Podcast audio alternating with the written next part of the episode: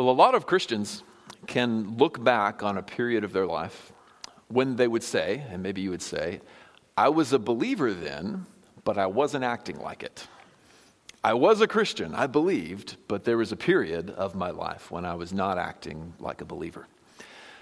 For some, this is just a moment, what I would call a big, ugly moment, where you blew up on somebody or fell suddenly into immorality and got right back out of it or something else.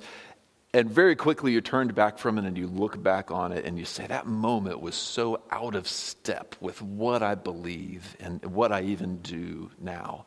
And for others of us, this is a long period of our life. Some of us can look back with regret and say, I knew better. I knew the gospel of Jesus. I knew his ways. Why did I live with my girlfriend for 3 years? Why did I fall into those philosophies and ideas for so long? Why did I hold on to bitterness against my parents for so long? Some of us look back on that and we're kind of confused by it. There's a little tension there, right? I knew better, but I did that. What was going on there?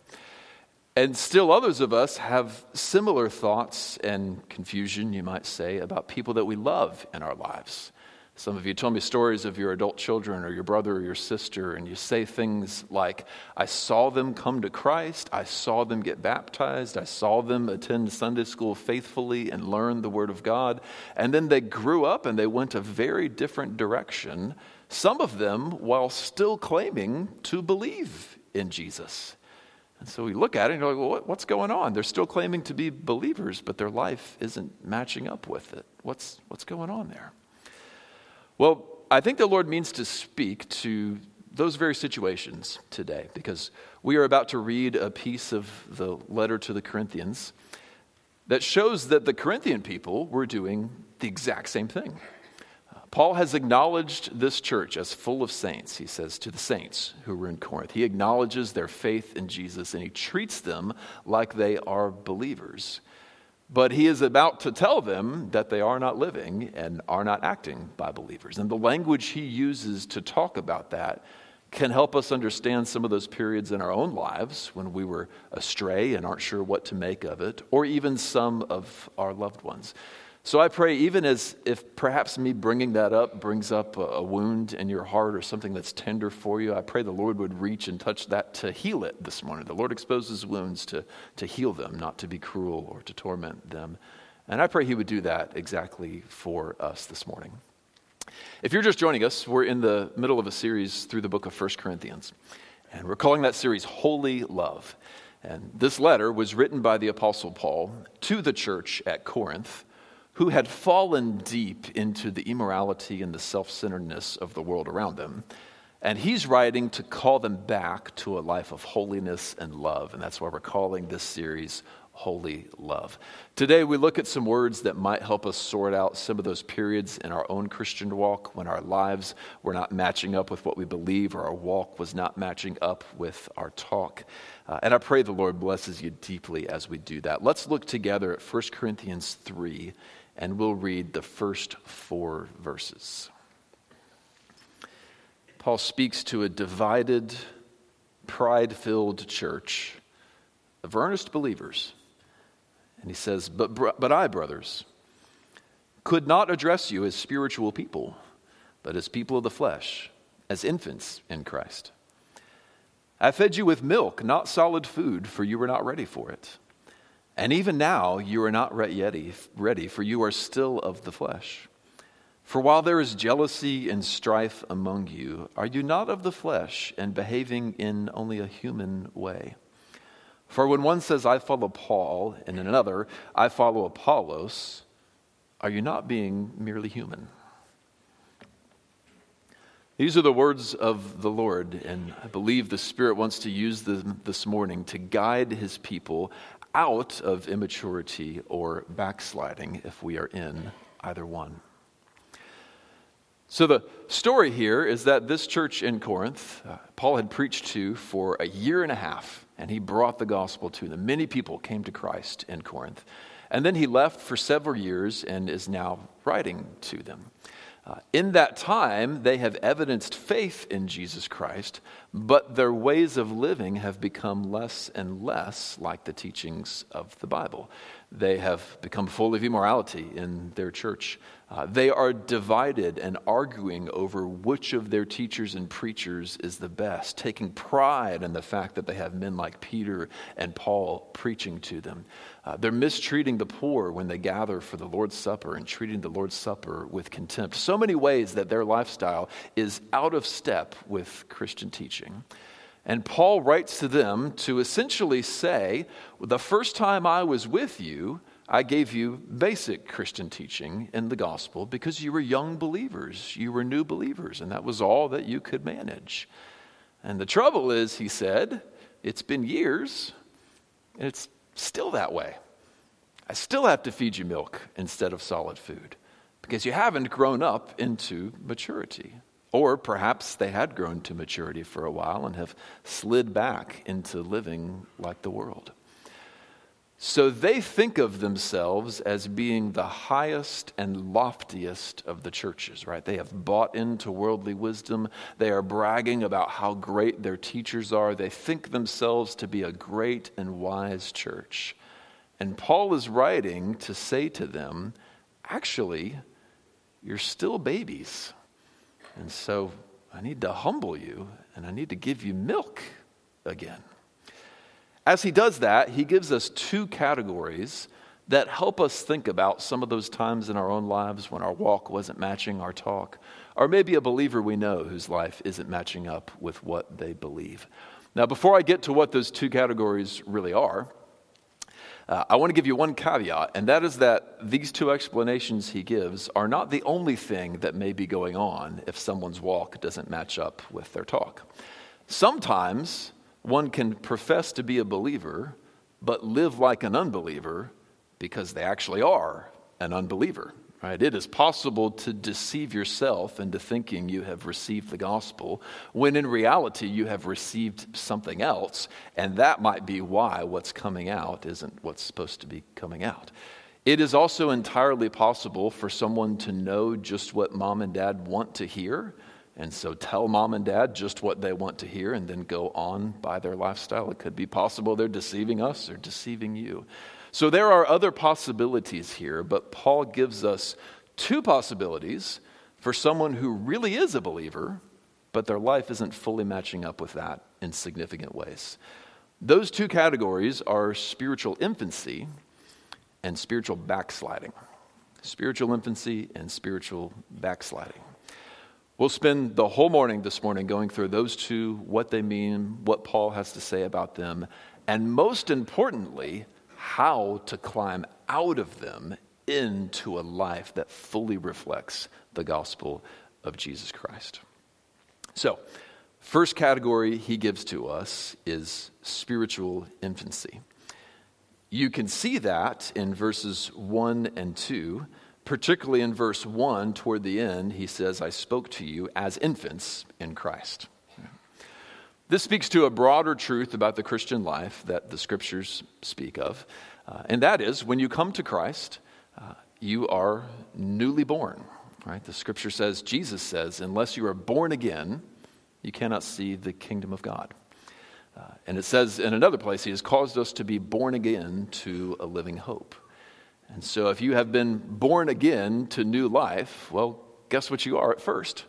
A baby, right? This is what we might call a baby Christian or spiritually immature or spiritually an infant, right? We start off as babies. And then over time, how do babies grow into mature adults? Through a lot of milk and a lot of feeding and a lot of mess and a lot of diapers as well, right? That tends to be how it goes. Not just one bottle, right? But over and over again, you feed that infant. And Paul is using milk here as that analogy for basic truths of the gospel. After weeks, months, years of just soaking in the basic truths of the gospel, the Lord grows us into maturity. That's a state where we have the basics of the gospel very well sorted out, worked all the way through our heart, and our lives are not out of step with the scripture in any significant way. We still sin, even when we're mature, but there's not any major gap in Christian character. This is what James is speaking of when he says, "Count it all joy, my brothers, when you encounter trials of various kinds, for you know that the testing of your faith produces steadfastness. Let steadfastness have its full effect, that you might be perfect and complete, lacking in nothing." He doesn't mean sinless. He doesn't mean you're trying to grow to be sinless, but you're growing to a state of maturity. How do you do that? By staying faithful to Jesus through a number of trials and feasting on the pure spiritual milk of the gospel. So that's one of the analogies the scripture gives for that slow growth into maturity that comes when we come to Christ. Another picture that it uses, though, is a tree, and a tree works the same way, right? The Lord speaks of the gospel as a seed that is cast into the earth, and it's cast in many places. And in some places, the soil is good, and it takes root into that soil. And eventually, it sprouts out, and you can see the effect of, oh, a seed has taken root here. I can see the effects of faith in this person's life. But, you know, it's a little sprout this tall. And then it grows more and more. And Psalm 1 says, the one who just delights in the law of the Lord is like a tree planted by the river, right? Just receives that nourishing water over and over again, and eventually is yielding its fruit in season. It takes time to grow from that little sapling to a full mature tree that can bear fruit. And even then to the mighty and gigantic oak tree. It just takes a little time to grow up into that. Now, once we reach maturity, we still grow. It's just hard to tell the difference between last year's 52-foot-tall oak tree and this year's 53-foot-tall oak tree. You may not notice that in your backyard when it happens, right? And we've got many mature Christians here who would tell you, yes, it has been my 70th year with walking with Jesus, and I have grown. But we look at them and say, I can't imagine how you could possibly still be growing, right? Well, that's why, because it's hard to tell the difference between a 52 and a 53-foot oak tree when you're staring up at its towering beauty. So those are some of the pictures the scriptures give to us of that slow growth that sometimes happens. So it's entirely possible then for someone to walk into church on a Sunday morning without faith in Jesus Christ and with heroin in their veins, right? Addicted to heroin, and they just coming down off of a high, sitting in church, hearing the gospel of Jesus, and for them to come to faith in Christ even while that stuff is still in their system, even while they're still hooked on it. And you can imagine a person like that, it's going to take a little time before they can bust out of that. Now, sometimes the Lord just says, boom, you're free, right? But sometimes it takes time and battle and fighting, and it may be a year before they're totally clean from that stuff. And it may be 3 years before the whole rest of the mess that they've made of their life is cleaned up, and you can look at them and say, that looks like a mature Christian there. It's not that their faith isn't genuine sometimes. Sometimes it's just that we come to Christ from really messy places, and it just takes a while to grow out of that. And the scripture gives us a category for that: spiritual infancy. We start off as babies in deep need of the milk of the gospel. So the point Paul is making here within that category of spiritual infants is this: it's that young believers grow by drinking milk. How do babies grow up? Feed them a whole lot of milk, right? Over and over and over. And they are hungry for that stuff. And after you've given them enough of it, then maybe they're ready for a little baby puffs or Cheerios. And then we move on to the mashed carrots after that. And eventually they're eating chicken tenders and fried fish and steak with all of the rest of us, right? It's the same way in our walk with Christ, by drinking the basic teachings of the gospel over and over again, we grow into maturity. So the book of Hebrews uses the same kind of wording. Hebrews talks for about 4 chapters about the beauty of Jesus Christ and warns its readers, don't leave Jesus, right? Just simple, basic truths about Jesus. And then he says, okay, that was milk. Let's move on to the solid food. And he uses that same analogy of milk and solid food. And he lists some of the sort of teachings that qualify as milk: the resurrection of the dead, baptism and what it means that the Spirit dwells in believers, the gospel of Jesus and who he is, those basics of the gospel. That's milk. And then he moves on to the solid food, and it gets dense. He starts talking about who Melchizedek was and the Melchizedekian priesthood, and people who have been Christians for 50 years are like, I am lost. This is some deep stuff. John Owen wrote 7 volumes that thick on that stuff that he writes after that. There's solid food after that that is tough to digest. And Paul is saying here, when I was with you guys and when you were young in your faith, I just fed you milk over and over again. He said, I know nothing among you except Christ and him crucified. James says, as I mentioned earlier, that through the trials and testing of our faith, that produces that steadfastness and maturity within us. And 1 Peter 2, in verses 1 and 2, he says, like newborn babies, long for that pure spiritual milk. Again, referring to the basic teachings of the gospel. So the broader teaching in the scripture here is that we start off as babies in Christ. And by clinging to him through many trials, and by just drinking deeply of the basic truths of the gospel, we grow up over time into maturity in Christ. Now, before we go on to applying that to our lives, let me share with you a few ways the churches have gotten that wrong in the past, lest we fall into some wrong ways of thinking about that. There are some who would interpret a text like this and some of the other ones I gave you with an idea that is called Christian perfectionism. This was popularized by John Wesley, and it's still popular in the Methodist Church. So if you grew up in the Methodist Church like me, you may hear something like this. John Wesley believed that when James talked about trials growing you into maturity, that when it says perfect and complete, that it means literally perfect, like never sin again.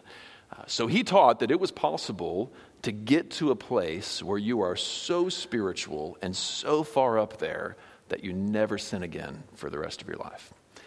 Now, he said that he never reached that place himself, but the scripture says very plainly, the one who says they have no sin is a liar and the truth is not in them, right? You can't get that high up in this life to the point that you're not sinning anymore. And many of his followers in the Methodist Church look back on him and him saying, well, you can get to that point, but I never got to it. And they kind of say, well, buddy, if you never got to it, I know I'm not ever going to get to it. It must not even be a real thing, right? So there are many Methodists who would not even teach that themselves. But what has happened that may be a little closer to home is that many really false teachers today, Wesley wasn't a false teacher, but many of today's false teachers have latched onto it, doubled down on it, and even claimed to have reached that place today. So you probably won't hear in a Methodist church something like that today. You might. But you might turn on TV and hear Joyce Meyer say, I don't sin anymore. She teaches that openly. And when people do that, we got to remember the words of 1 John. Someone who says there is no sin in them is a liar, and the truth is not in them. So we are not teaching from this any kind of Christian perfectionism, only maturity, which is a state where largely the Lord has sorted out your character and sorted out the basics of the Christian gospel within your heart. So there's the first way we can go wrong, Christian perfectionism. The second way we might go wrong is what's called higher life theology. That's a little closer to what I'm saying here, but the difference is that higher life theology would say, yeah, you come to Christ small, and then you just got to wait for your moment, and kind of in one fell swoop, whoop, then all of a sudden you become this great level 2 Christian. Rather than slow growth into maturity by meditating on the gospel and by sticking to him in trials, it's more like, now I'm going to date myself here, it's more like Super Mario Brothers, where you start off little Mario, right, and you're hopping around on little Goombas and stuff, and then you find the question mark box that has the mushroom, and then all of a sudden, boop, boop, boop, right? And you're big Mario. And now maybe you can go get some fireballs or something real cool like that. It's essentially taking that and putting it on top of the Christian life. You start out small. You start out a level 1 Christian. Maybe you're still involved in worldly stuff. And you just got to pray. And they'll often say, let go and let God. And then one day, boom, the Spirit will hit you and you'll hit like level 2 Christianity. You can see how that's a little bit similar to what Paul is saying here. But he says very plainly, for 18 months, I fed you the basic milk of the gospel, right? So it takes time to do this. So the difference is we're not waiting around for some spiritual epiphany to hit some state of maturity. No, we are going back over and over again to the words of Scripture, Bible study after Bible study, sermon after sermon, morning after morning in the Word, and saying, Lord, would you teach me the Word that I might grow more and more? And if we do come to a place of maturity, we don't say, hey, I've arrived, right? We say, Lord, would you keep growing me? Would you make me even stronger in the faith?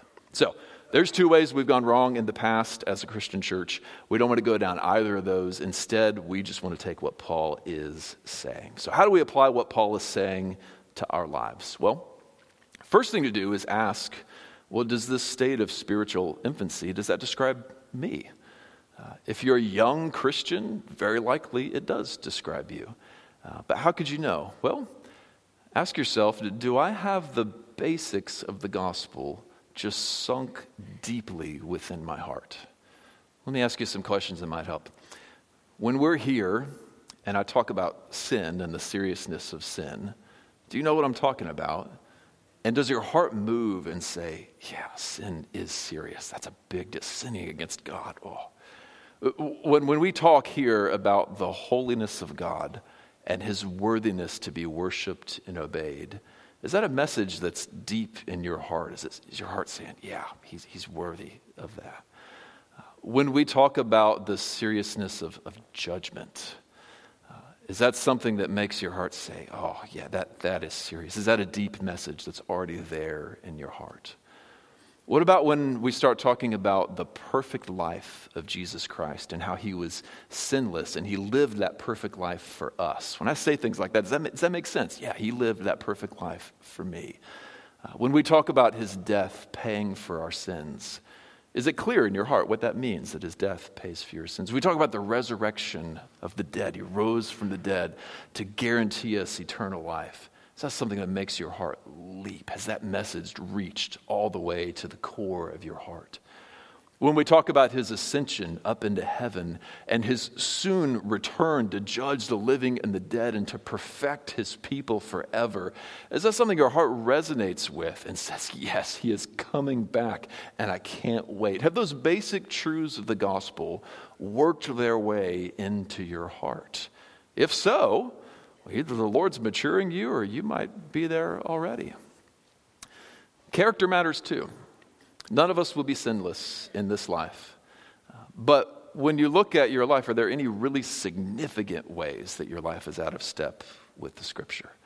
Or has the Lord over time kind of rounded off your character and made you a largely but not perfectly a biblically faithful person? The Lord does that in time. He matures us into someone who has well-rounded character. Where are you at there, right? There's a good way to tell. Now, what if you're looking at that and you're saying, okay, this makes sense out of where I am right now. There are ways my life still doesn't line up with the Scriptures. And I know that, and I don't like that, and I want to grow out of that, right? I want to reach full maturity. What do I do? How do I get to a life that reflects what I know the Lord wants for me? Well, the answer that James gives that's not in this text is stick with Jesus through some trials and struggles. That will help. The two answers Paul is giving, though, is first, humble yourself. He is writing this to humble them, right? They think themselves very lofty. He says, no, I had to talk to you as infants, right? So don't be afraid to just embrace that and say, yeah, I'm still a babe in Christ. I'm still small in Christ. I'm still young in my Christian faith. And then just drink as much rich milk as you can, right? That's how babies grow. You just feed them a whole bunch.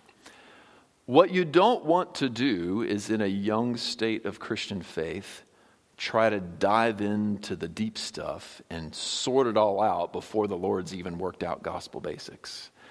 So, for instance, don't try to grow into maturity by sorting out a millennial timeline and figuring out when all the stuff is going to happen in the millennium. That's not going to help when you're a young Christian. Don't try to grow into maturity by sorting out how to balance predestination and free will together, right? That's advanced stuff. That's heavy stuff. No, instead, meditate on the goodness of God, the seriousness of sin, the goodness of the gospel, the death and resurrection of Jesus, the stuff that's got to permeate deep into our hearts. If you spend time after time drinking that stuff, that's how you grow into maturity. So that means if you're a new believer, focus on the basics. And for those of you who are mature or who are getting there and you're helping younger Christians follow Jesus, that means a large part of what you need to do to help new believers that you're discipling or teaching is just rehearse over and over again the basics of the gospel. Right? Don't take a new believer through the really advanced second half of Hebrews and tell them all about the Melchizedekian priesthood. They're not ready for that yet. Don't feed them that yet, right? If you feed a chicken tender to a 3-month-old, it's either going to cause big problems going down and be fatal, or it's going to do something bad once it gets in there.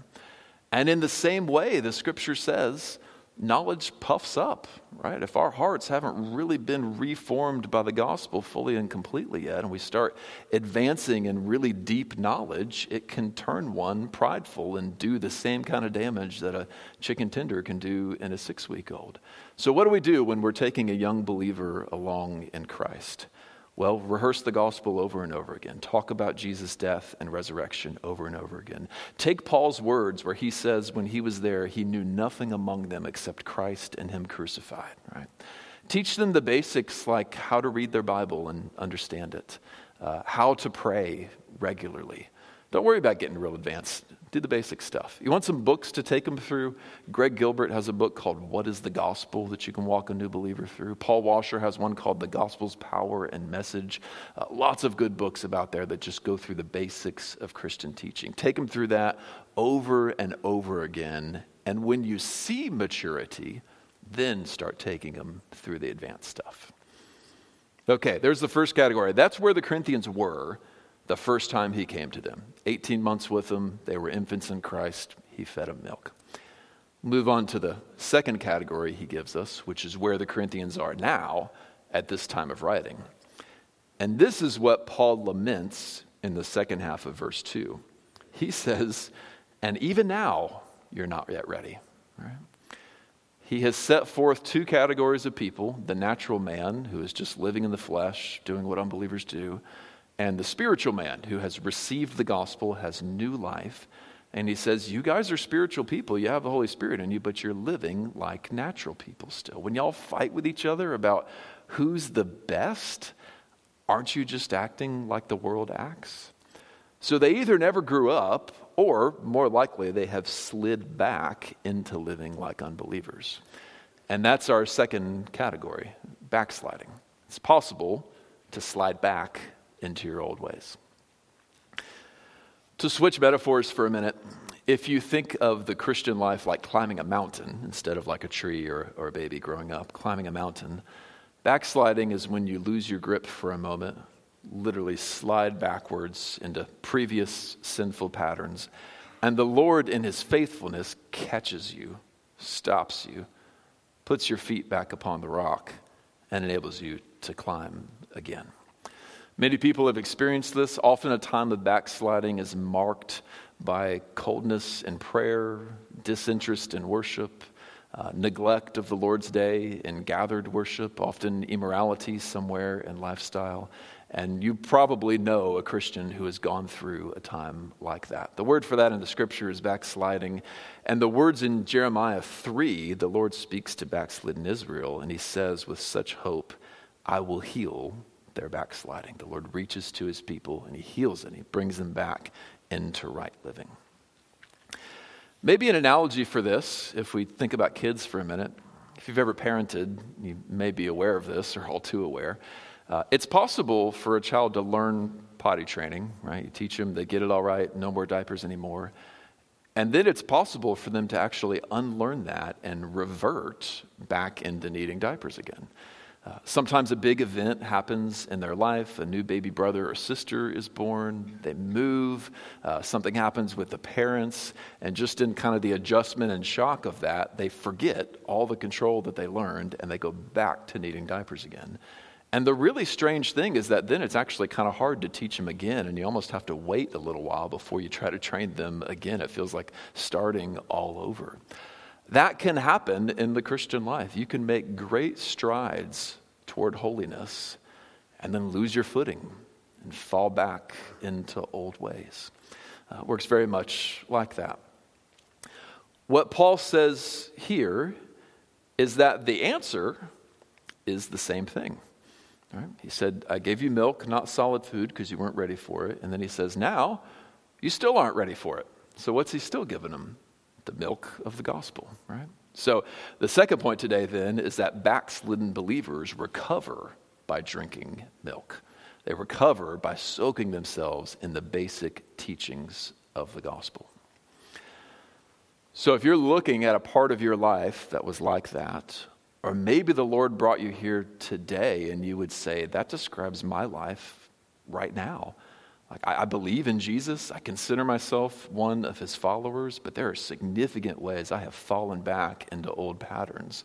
I hope your heart is crying out and saying, how do I get out of that? Right? How do I get back with my feet on the rock? And Paul's answer here is drink as much gospel as you can. Just meditate on the gospel over and over again. First, humble yourself. That's what Paul's doing for his people here, right? They think themselves to be the loftiest of Christians. They are saying to themselves, oh, we have Peter preaching to us. Aren't we fantastic? Oh, but better than that, we have Apollos preaching to us. Aren't we just the best? And then finally, the highest and loftiest says, well, I was here when Paul was here, and he preached to me. So they think themselves to be the great bearded sages of the Christian world, far advanced beyond other Christians. And he writes to them and says, actually, you're babies, and so I'm gonna nurse you. How humiliating, right? And he doesn't do that out of cruelty to hurt them. He does that because they need to be humbled. So if you're looking at your life and you're saying, this describes me, I follow Jesus, but I have slid back into old patterns. First thing to do is just humble yourself. Say, I have slid back. I'm a backslidden believer. I must come back. How do you come back? By meditating on the gospel of Jesus over and over again. Go back to his word, read his scriptures, turn from that sin back into the Lord's arms who welcome you. Find yourself in a good Bible preaching church, hearing the gospel over and over again. And perhaps most importantly, apply the basics of the gospel to those sins that you were in. If we walk through them, first basic of the gospel is just the holiness of God and how good he is. Can you look upon him and say, that is the God I've sinned against? That holy God, right? Apply that truth to that sin. And then the goodness of God's ways as he reveals in the scripture, are able to say those ways that I have broken were so good, and my life would be so much better if I had just followed him. The seriousness of judgment in the scriptures, are able to apply that to that sin and say, if for nothing else, I deserve to be judged forever just for that one sin, just for that one thing I kept doing over and over. The perfect life of Jesus Christ, sinless to all degrees. Are you able to take that and say, despite what I have done, his righteousness is applied to me, and so I am spotless and pure before him. The death of Jesus Christ to pay for our sins. Are you able to say, Jesus' blood has paid for that sin, for those sins? The resurrection of the dead guaranteeing life everlasting. Are you able to say, despite those sins, I will rise from the dead because of what he has done for me? His near and certain return when he comes back to restore us completely. Are you able to say he will come back and there will be a day when I will never be tempted to do that again because he will perfect me and make me perfect before all? This is what it means to apply the basics of the Gospels to those things. Now, I just poured out the pure spiritual milk of the Gospel all over this place. What you need to do is drink in that over and over again and watch the Lord set your feet upon the rock. Become strong in Him again through the milk of the Gospel. This also means something for those of you who love someone who is backslidden. Some of you love someone who was raised in the gospel and professed it and left and said, I don't believe that stuff anymore. I'm not talking about them, right? They are denying the faith. But there are some who would say, I still believe that stuff. I'm just not living in it right now. This is actually true of about an eighth of all the people who were attending an American church 5 years ago. In the last few years, a quarter of all church attenders in America stopped attending. And among that quarter, they're split 50-50. About half of them are saying, I don't believe that stuff anymore. I'm done with that stuff. And the other half is saying, no, I still believe. And they can articulate on surveys the truths of the gospel. And they're saying things like, I know I need to get back into church. I know I should be there. I intend to be there one day, but I'm not. Right? So that they're articulating belief, but they're not living it, and they know it. I met a stranger this week that I just chatted it up with while I was waiting for something. And she said, with some tension in her heart, she said, I'm a born-again believer, but I haven't been to church in years. Right? She wasn't defending herself. She didn't feel good about that. There are many people who are living in that state. Maybe you know someone like that. Maybe you love someone like that. Now, here's why this matters for that. Part of our job is to pull them back in, right? And for most of us, our impulse is to tell them what they're doing wrong and leave it there, right? Especially if it's your kids, because we're all good at correcting our kids, aren't we, right? Tell them what they're doing wrong and leave it there. But Paul is saying here, no, I didn't just point out what you're doing wrong. He certainly does that many times in the letter. But he says, I feed you with the whole milk of the gospel, right? Meaning, he doesn't just point out the wrong, but he shows him the way back. He shows him the goodness of Jesus. Now, when you're talking with somebody like this, they may be insistent that they're right, and you may have to say true things from the scriptures to tell them they're wrong. Or you may know them well enough to know they already know what they're doing is wrong. And what they need to hear is that Jesus will receive them back. That's the part that a lot of people deny. What they need to hear is that the church will welcome them back with open arms. What they need to hear is that Jesus' death pays for all sins, and it's powerful enough to pay for that sin if you would return to him.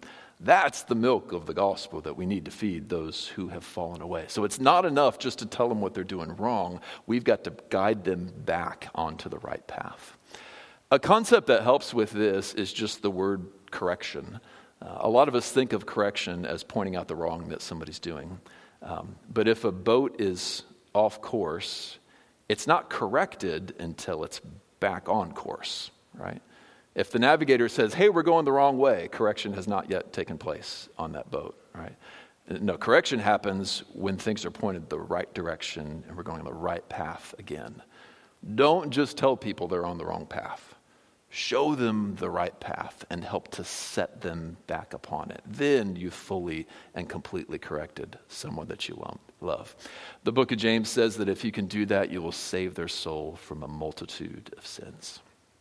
So, there are the two categories Paul gives us there, spiritual infancy and spiritual backsliding.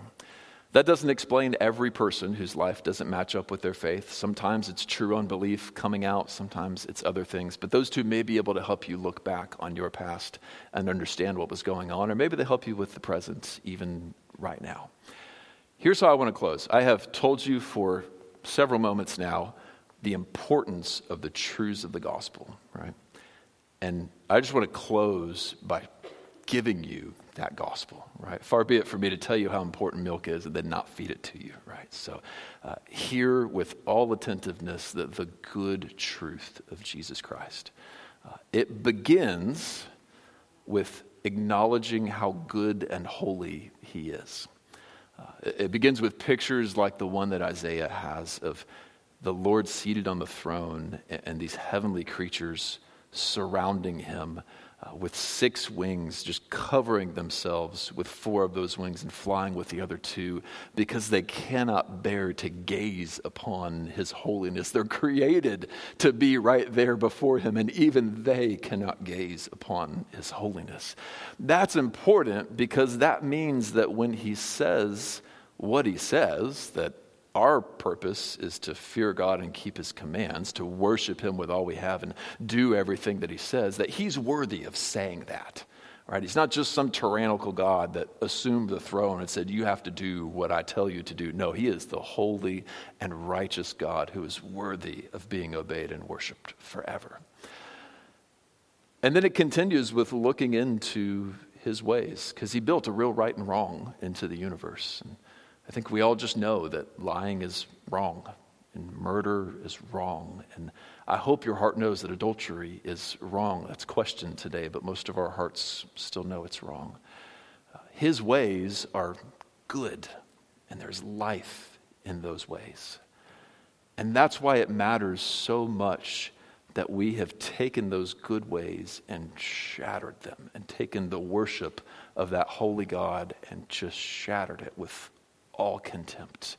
We have sinned before a holy God.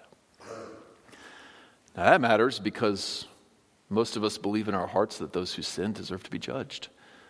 So we can do that math, right? Say, I deserve to be judged. I am one of those rebels that has sinned against that holy God in those good ways. And if we can tremble for a moment with that thought of what we deserve, then we're ready to hear the good news that in just unbelievable love and grace, he said, I will do the only thing that would remedy this situation. I will send my son to live sinlessly in their place.